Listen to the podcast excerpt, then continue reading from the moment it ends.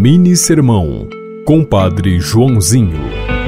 Quem proclama as maravilhas de Deus e dá testemunho da verdade, deve se preparar para levar pedradas.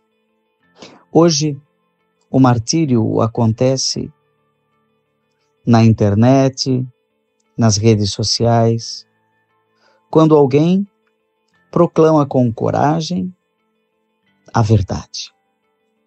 Mas nos inícios do cristianismo já foi assim.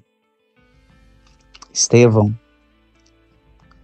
o nosso primeiro mártir, era um homem cheio de sabedoria e não calou a sua voz diante da ameaça de tantos que não suportavam ouvir palavras tão verdadeiras.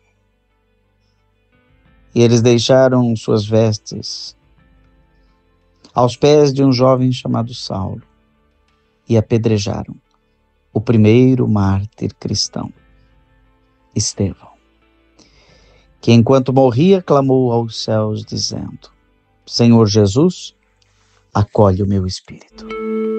Você ouviu Mini Sermão, Compadre Joãozinho.